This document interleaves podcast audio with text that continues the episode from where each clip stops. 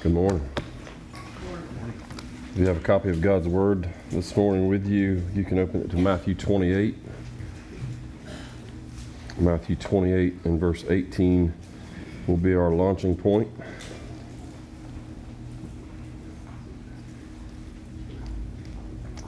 Let me read Matthew 28 18 through 20 says this And Jesus came and said to them, All authority in heaven and on earth has been given to me. Go therefore and make disciples of all nations, baptizing them in the name of the Father and of the Son and of the Holy Spirit, teaching them to observe all that I have commanded you. And behold, I am with you always to the end of the age. Let's pray. Heavenly Father, we come to you and we pray, Lord, that we would be obedient individually as Christians and corporately as a local church. We pray that we would be obedient to this mission that you've given us, this great commission here in Matthew 28. That we would be faithful to follow it through from the beginning to the end. And as we're seeking to be faithful, Lord, that we would depend upon you to do it and that you would receive the glory for it.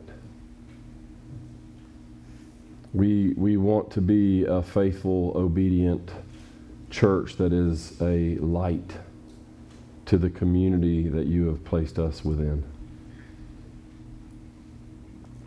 To the neighbors you've given us, to the co-workers that you've placed us among, to our families, to friends.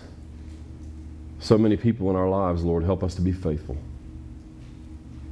Help us to be faithful so that they might know Jesus and they might experience Jesus in reconciliation. And so, Lord, we pray that you would bless our time together now as we open your word and seek to understand more about what it is to be your church, what the church looks like, how the church should function. And so, Lord, I pray that you would bless us, guard your people from anything false I may say, Lord, but may your word go forth with power and conviction and, and convince us, Lord, of your truth. We love you, Lord. We thank you for loving us first, and we pray this all in Christ's name. Amen.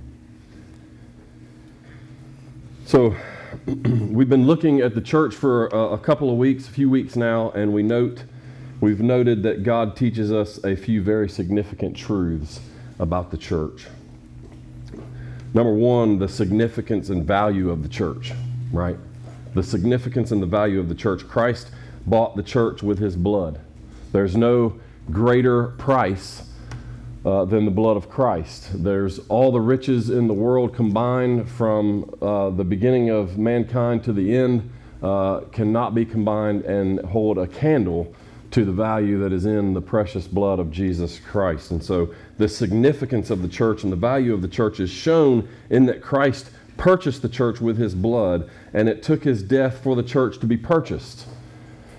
Without the, the victory, the death, the perfect life, the atoning blood, and the victory over death that Christ accomplished, there would be no church. And so Christ's victory over death enabled the church to exist.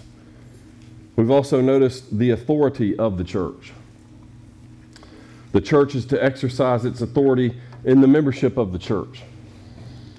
The church is to endorse professions of faith when they align with a scriptural understanding of the gospel.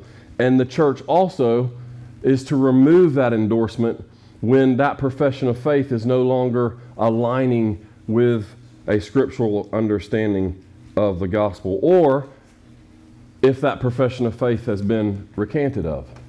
Um, and then the church removes its endorsement. There's a, there is to be accountability within the church. And why is that? It's not because the church or Christ has commanded us to be mean spirited people. That's, that's not the point of church accountability. Here's the point of church accountability the church, through the Holy Spirit, giving us understanding of the Word of God, we now know that sin is harmful. And so, our role with one another is to help us remove sin because if we allow it to stay, it's harming us.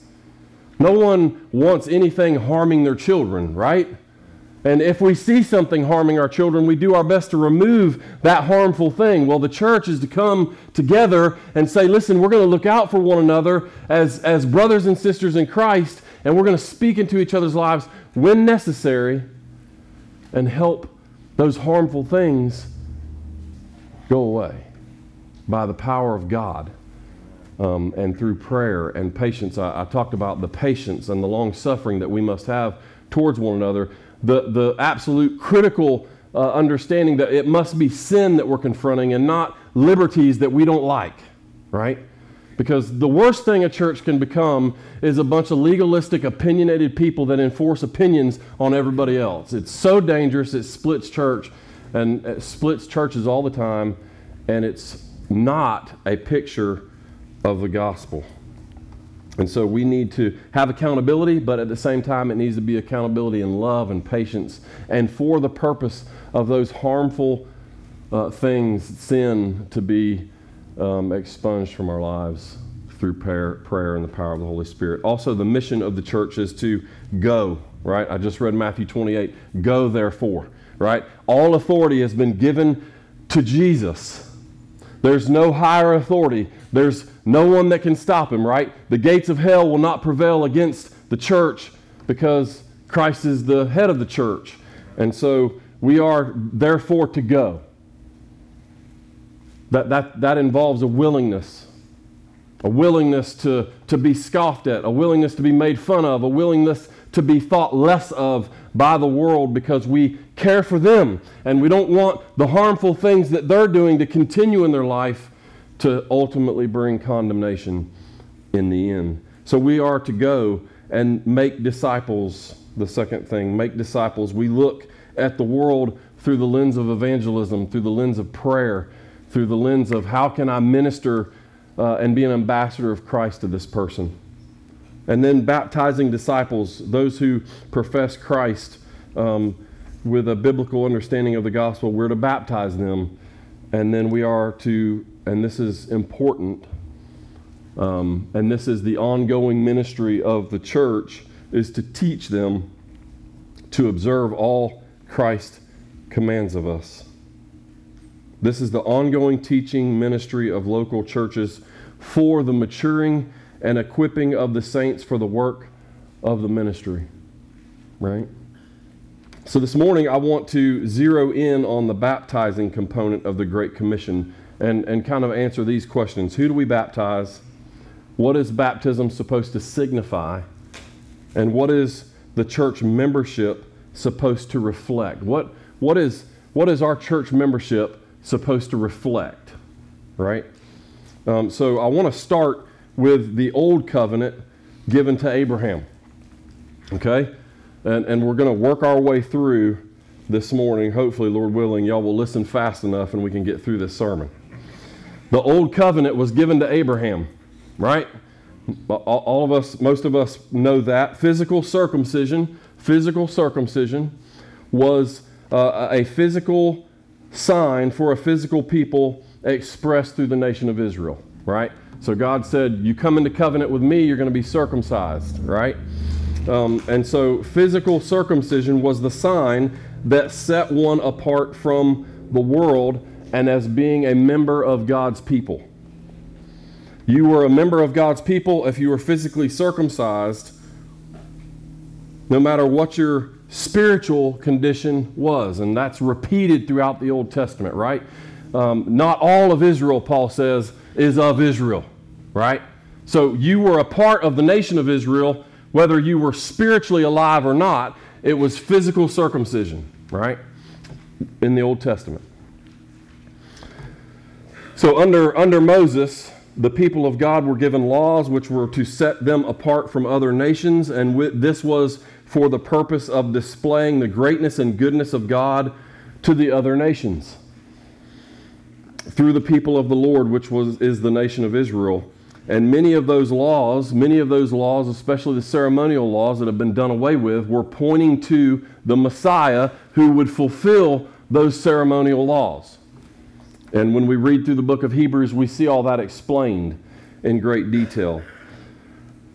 Many of those laws, the ceremonial especially, pointed to the necessity of a Messiah who would come and save the people from their sin. Why? Because the blood and bulls, the blood of bulls and goats do not take away sin. Right? It's just a reminder of sin and a reminder of our need of a sacrifice that God will provide that will remove our sin. And our faith in the provision that God has promised, God will actually provide for an Old Testament saint.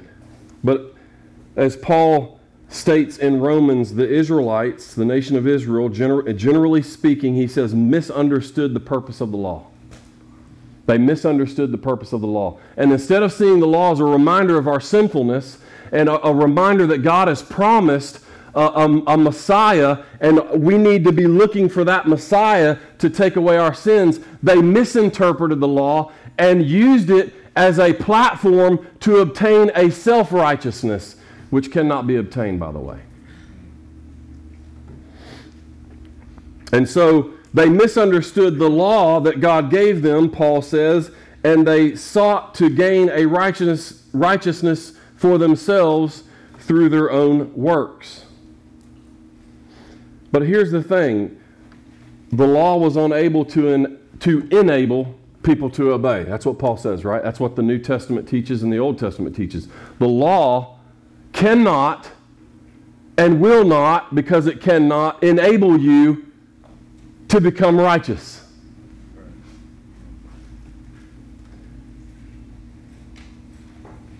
Laws are still unable to enable people to obey. Amen? We have a law for everything in this country. We still have people disobey it.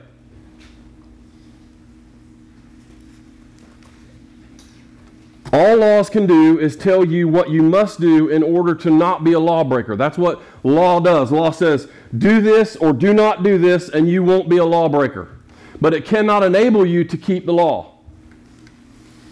The speed limit sign says 55. It does not enable you to drive 55. Right?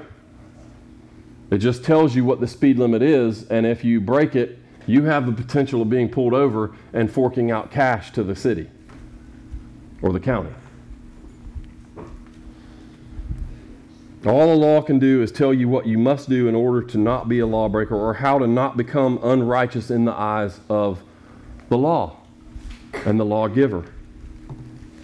The people were constantly, when you read through the Old Testament, you see that the people were constantly disobeying God, right? And they were suppressing their disobedience and straying to the false gods of the other nations, and God was constantly disciplining them in order to woo them back to Him. That's what the discipline was for. It was for the wooing of them back to Him. From the call of Abraham to the coming of Christ, people were marked off from the world by circumcision. But God discloses later in the Old Testament what was so from the beginning, but in greater revelation. And what I mean by that is the new covenant that's displayed in the Old Testament that Christ, and we'll see this in a minute, Christ initiated. Okay? So we have the Old Covenant, and God is disclosing in greater revelation a new covenant that's coming because we can't obey, because the law can't enable us to obey. All the law is meant to do is to let us know whether or not we're breaking the law, and we have all fallen short, sinned and fallen short of the glory of God. And so we're all reminded by the law. That's why they want the Ten Commandments out of the courtrooms, because they remind us of our sin against God and that we need someone other than ourselves to represent us before God because we've become unrighteousness, uh, unrighteous in our sin. And so God is disclosing in greater revelation what was so from the beginning in this new covenant promise in the Old Testament. Throughout, throughout the Old Testament, God was constantly, and, and, and if you've read your Bible much, you'll, you'll recognize this. God was constantly declaring that their keeping of the sacrifices and, and, and other things were not what he was looking at. Your sacrifices, he says, are, are nothing. Because he was looking at the heart. He was looking at the motive. And the law cannot make you love the law. Sometimes when that speed limit sign's 55, I hate it. Amen? There's a few honest people. I want it to be 65. Sometimes when it's 25, I want it to be 45. Sometimes when it's flashing school zone and I have to get through it, I don't want it to be flashing 15 or what, whatever it is, except for the safety of the kids. And God says, Your sacrifices don't mean anything if the heart's not there. You can give the greatest, most pure sacrifice, bring the be- most beautiful lamb to the altar, but if your heart isn't in it, it means nothing. And everything that we're supposed to do is ultimately be out of a ultimate love for God. Love the Lord your God with what? All your heart, all your mind, all your soul, all your strength.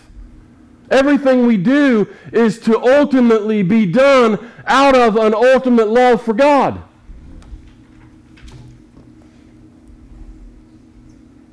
But it wasn't. And God saw that repeatedly and chastised his people to call them back from the idols that they were falling prey to and chasing after.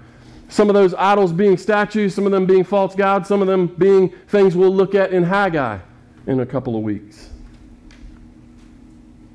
And constantly, God was declaring that the people of God needed to be circumcised of the heart. You recognize that phrasing? They needed to be circumcised of the heart. It's the heart that needs to be circumcised for you to really be my people. And constantly calling them to stop being a stiff necked people, meaning they're constantly resisting Him. So, good news came to God's people in greater understanding in Jeremiah 31. And I want to kind of look at this.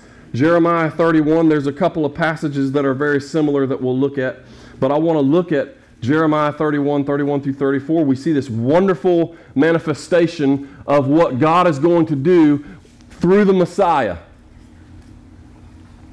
Promised all the way back in Genesis 3 with the seed of the woman, right? And then as we make our way through the Old Testament, it's going to be of the lineage of Abraham, and then of the lineage of the nation of Israel. And then the, the scepter will not leave Judah. It's going to be through the tribe of Judah, and then it's going to be through the loins of King David, right? But it's going to be one like a son of man, but not, not specifically like a human. He's going to be born of a virgin. He's going to be like, like, like the Son of Man, but not completely human. Right? And, and we, we realize this in the New Testament. He's 100% man, so he, but, but he's 100% God. So he's like Son of Man, but more. His kingdom's going to be eternal. And we get these tidbits throughout the Old Testament until we get to the New Testament where the Gospels declare this is Him. This is the one.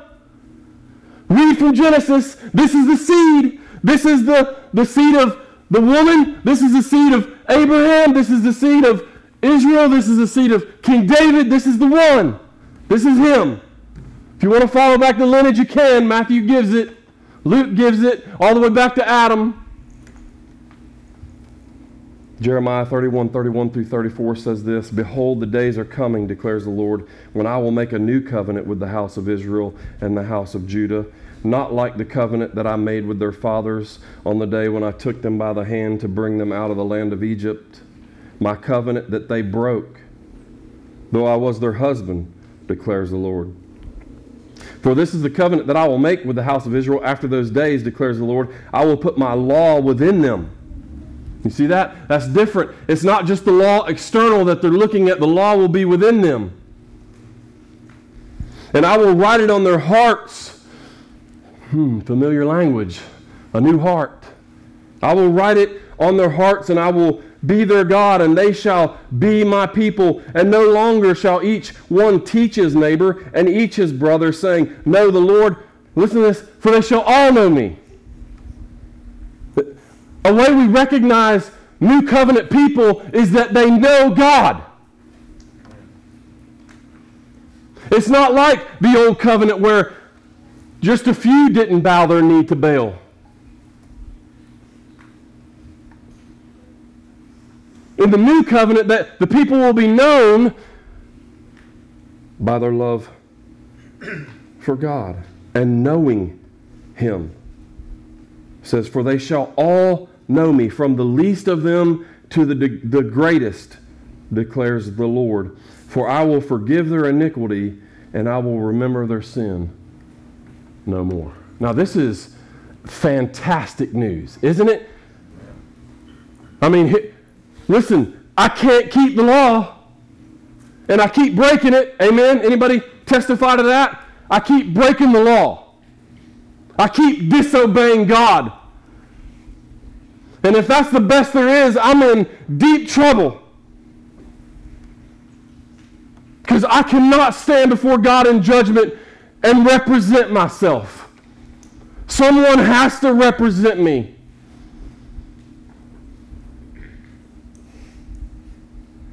And God says, I'm going to provide this.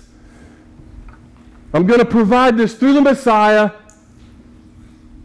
And it's going to be a covenant that's kept for you, on behalf of you. And, and those in the covenant have their sins forgiven so much that I'll remember them no more. That's good news. I'm glad that my sins that occur daily are remembered no more by God because of Christ. Jeremiah 32, 39 through 40 says the same, but a little differently. It says, I will give them one heart and one way, that they may fear me forever, for their own good and the good of their children after them. I will make with them an everlasting covenant, that I will not turn away from doing good to them, and I will put the fear of me in their hearts, that they may not turn from me. How about that? Isn't that wonderful, dear Christian? That God puts, because fear of the Lord is the beginning of wisdom. God puts a fear in us as His people. Why? So that we won't turn from Him. You want to know what happened in the Old Covenant constantly? He said it already. They broke the covenant, they kept turning away from Him. They would get out of covenant with Him. They would sin against Him, though He was their husband. Ezekiel 36, 26, and 27, another similar saying, just a little different. And I will give you a new heart and a new spirit I will put within you, and I will remove the heart of stone from your flesh and give you a heart of flesh. And I will put my spirit within you and cause you to walk in my statutes and be careful to obey my rules. Does this not sound like New Testament? Right? That we've been, Paul says, given the Holy Spirit that lives within us and seals us as a guarantee of our inheritance. We're, we're not only seeing in these three passages the new covenant that God promises to bring to fruition in the lives of his people, but we're seeing that it will be a spiritual work done by God on his people, right? This is a spiritual work that's done by God on his people. He will give them a new heart. He will give them a new spirit. He will put his spirit within them so that they walk in fear of him. And that means awe and respect and worship. So that we won't turn from him and that we'll love him. He'll get, take out that heart of stone that all we did before regeneration was suppress the truth of God in unrighteousness and try to remove God from our life. And He gives us a heart of flesh that now sees Him as the beautiful, magnificent, awe inspiring God that He is.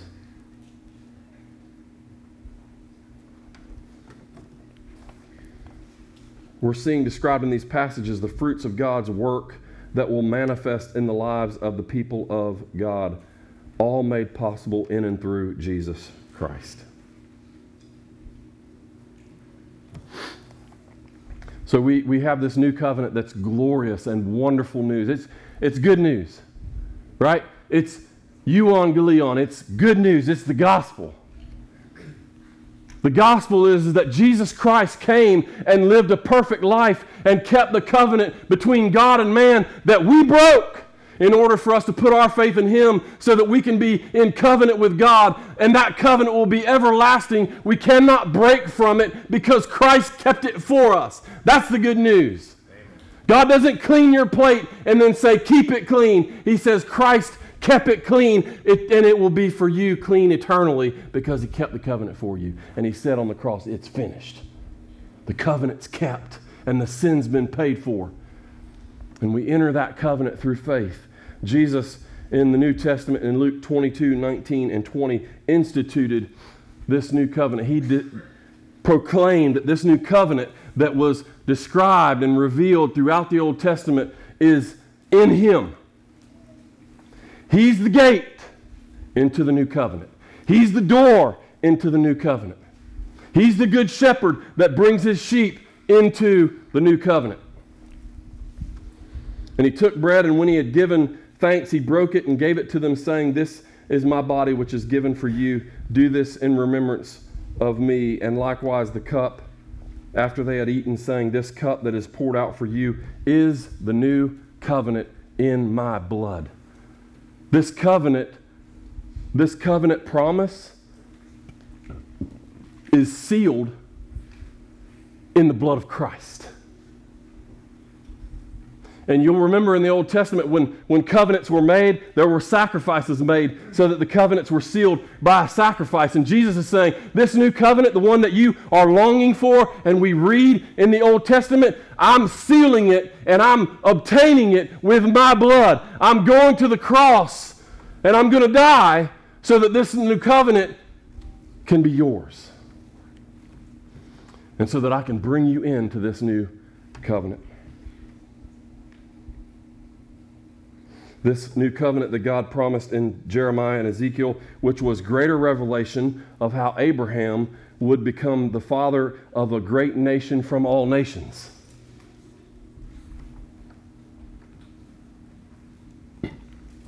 Would be accomplished and brought into fulfillment through the covenant keeping Messiah, Jesus Christ.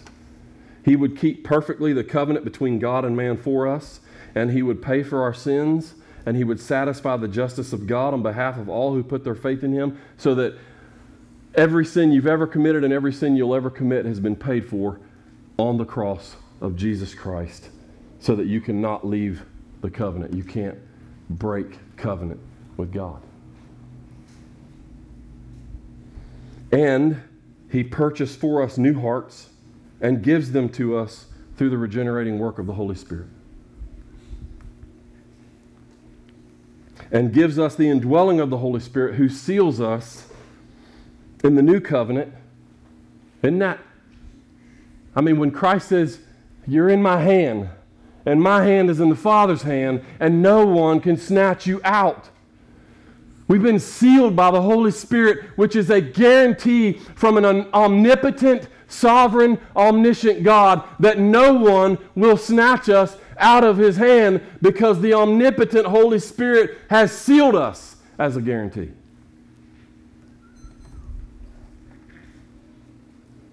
This is a sure promise. And Christ is the fulfillment of this sure promise that God makes in the Old Testament, fulfills in the New Testament, and we see revealed in glory. God will never leave us nor forsake us. The new covenant sign, we're told, is circumcision of the heart. The new covenant sign is circumcision of the heart. What do, I mean, what do I mean by that? Well, the Old Testament, God says, what you need is not your sacrifices, but you need your heart circumcised. You need your heart of stone taken out and replaced with a heart of flesh.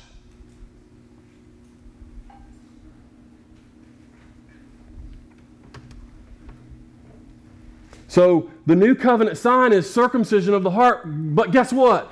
A circumcision of the heart always expresses itself in repentance and faith. That's what the Bible teaches us. A, if you have been circumcised in the heart, it will manifest in your life by you repenting of your sins and putting your faith in Jesus Christ. Because when you've been uh, given a heart of flesh and the heart of stone has been removed, you now love the Lord. You now know the Lord according to the new covenant promise, and your sins are forgiven. And so, what does the church do? The church tries to identify as best we can biblically through scriptural understanding who has been circumcised of the heart. And so, what does the church look for with someone that's been circumcised of the heart? We can't see it, right? We can't open their chest up because it's not speaking of a physical heart. How, how, do we, how do we judge whether or not someone's been circumcised of the heart? The Bible says that it will manifest itself in repentance and faith. Their sins will become a burden to them and they'll want it removed and they'll put their faith in Christ because He's the only mediator and reconciler who can take their sins off their back.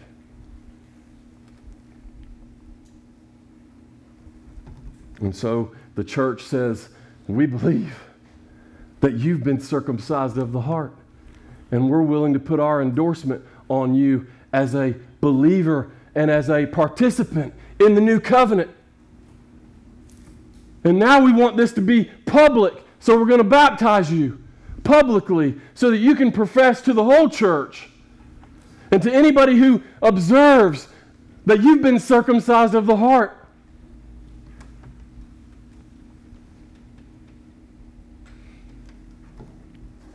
Now, what makes the difference in the church which is the new institution of the people of God, and the nation of Israel, which was the Old Testament institution. And that is, one must be spiritually alive. You're not supposed to, you, you, you are not in the new covenant if you're not spiritually alive. That's what Jeremiah and Ezekiel says. That's what the New Testament says.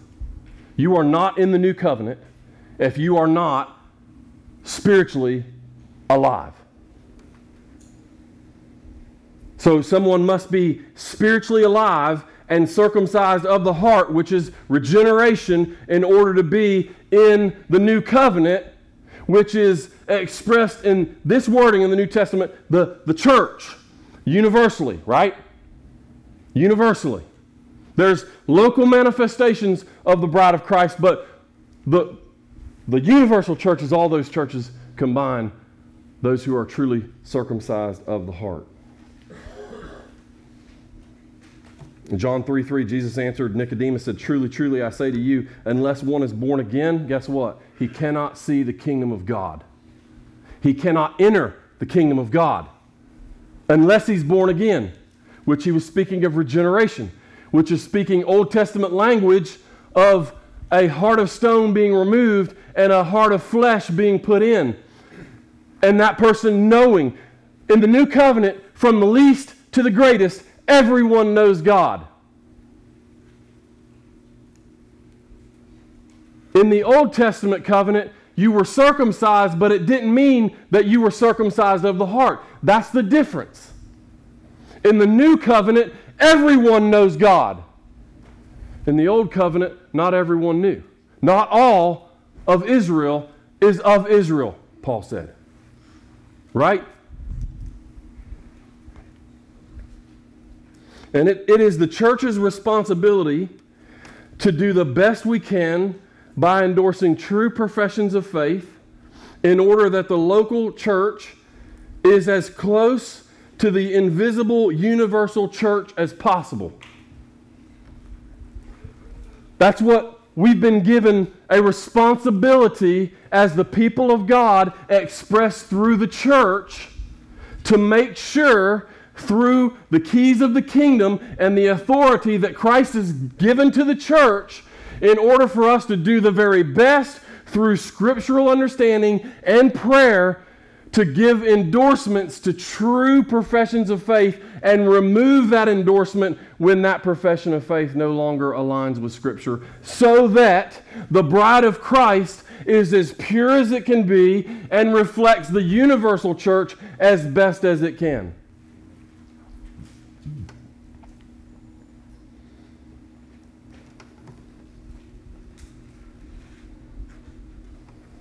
So the new sign of belonging to God, the, the real sign, is no longer a physical one, it's a spiritual one.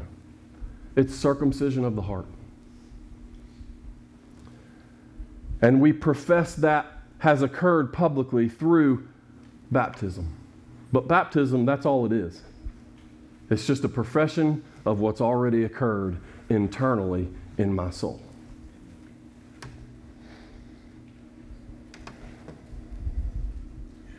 So, what we see in the New Testament, the New Testament teaches New Covenant members differ from Old Covenant members.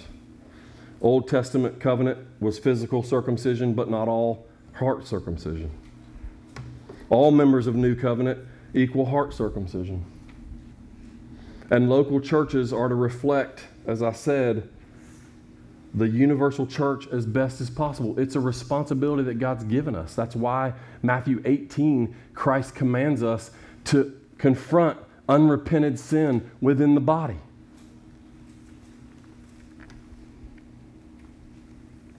And since the ascension of Jesus Christ, God has been calling his new covenant people out, not by a circumcision of the flesh, but by his word and spirit to convert the soul through regeneration.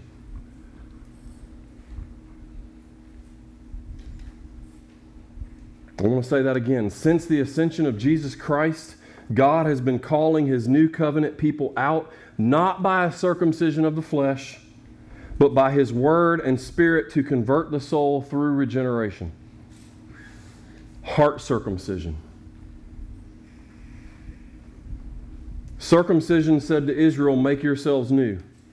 Baptism says to Christians, This one has already been made new. They are drawn into the local church. Believers, disciples, they're drawn into the local church. They join a local church in which they continue in obedience to Jesus Christ and the Great Commission by being under the teaching ministry of the church, which is what God has ordained and Christ has commanded, so that we can, for a lifetime, learn what Christ commands us to do and be reminded of it because, oh, how we forget. Amen. And the, ch- the church is the manifestation of God's people, and the church is supposed to be made up of regenerate, gospel believing, faith in Christ alone people. The Apostle Paul informs us in Romans and in Galatians and in Ephesians that the mystery of the gospel is that in Christ, Jews and Gentiles are made one people into and through the church. And the church is the expression of God's people in the New Testament. And next, next week, I want to look at New Testament examples of baptism and discuss that. But I, I hope that it's clear from God's Word what the church is supposed to look like, what the church is supposed to reflect. We are, as best we can, we're not infallible, we're not omniscient. I can't see whether or not, and you can't see whether or not someone has been spiritually circumcised. So we we evaluate the expressions, the, the biblical expressions of a circumcision of the heart, and that is repentance and faith, a life of repentance and faith. And repentance is not just at conversion. Repentance is a lifelong activity of every Christian. Because we continue to fall into sin every day. But praise God that this new covenant that we are in is an eternal covenant that has been kept for us, and so we can't break it. Amen? Let's pray. Heavenly Father, we thank you for this day. We thank you for your word. We thank you, Lord, for the work of Christ to obtain the church, to call his people to himself, to regenerate them and call them to faith and repentance in Jesus Christ. Help us to be humbled. That this is not a work done by us, it's done on us by God. And we thank you for your graciousness to make us alive together in Christ. That we can be a local manifestation of the church, of the bride of Christ. And that we would be a loving, compassionate, patient, long suffering community of believers who, who desire to love one another and pour ourselves into others and pray and lift each other up and bear each other's burdens and practice grace on each other every time we see each other and every time we think of each other, that we would practice grace and biblical love. And that everything we do to and for each other would be out of an ultimate love for God, for you, for Christ. Help us, Lord. We cannot do this outside of grace. And so we pray for your grace to be poured into our hearts and that the Holy Spirit would continue to enable us to be to do and to be willing to do for your good pleasure. And we pray all this in Christ's name. Amen.